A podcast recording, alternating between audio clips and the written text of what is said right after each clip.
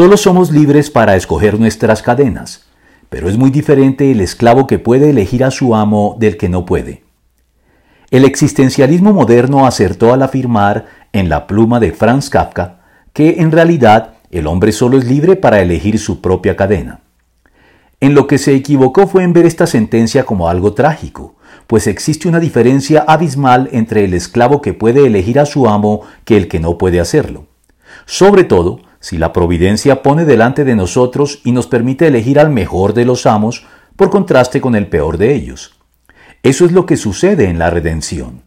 Mediante el sacrificio de Cristo y la fe en Él, Dios nos libera de la autodestructiva esclavitud al pecado que padecíamos sin remedio, para dejarnos luego en la libertad de decidir a quién queremos servir en lo sucesivo.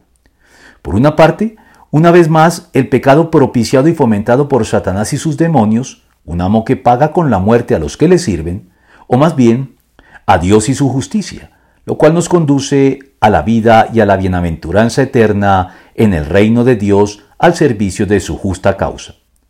Pablo hace referencia a este marcado contraste al preguntar, ¿acaso no saben ustedes que cuando se entregan a alguien para obedecerlo, son esclavos de aquel a quien obedecen? Claro que lo son, ya sea del pecado que lleva a la muerte o de la obediencia que lleva a la justicia.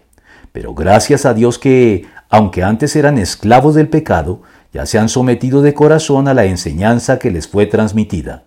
En efecto, habiendo sido liberados del pecado, ahora son ustedes esclavos de la justicia.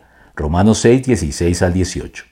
El cristiano es pues quien habiendo sido liberado por Cristo, elige voluntariamente y a mucho honor convertirse en esclavo de Dios y su justicia.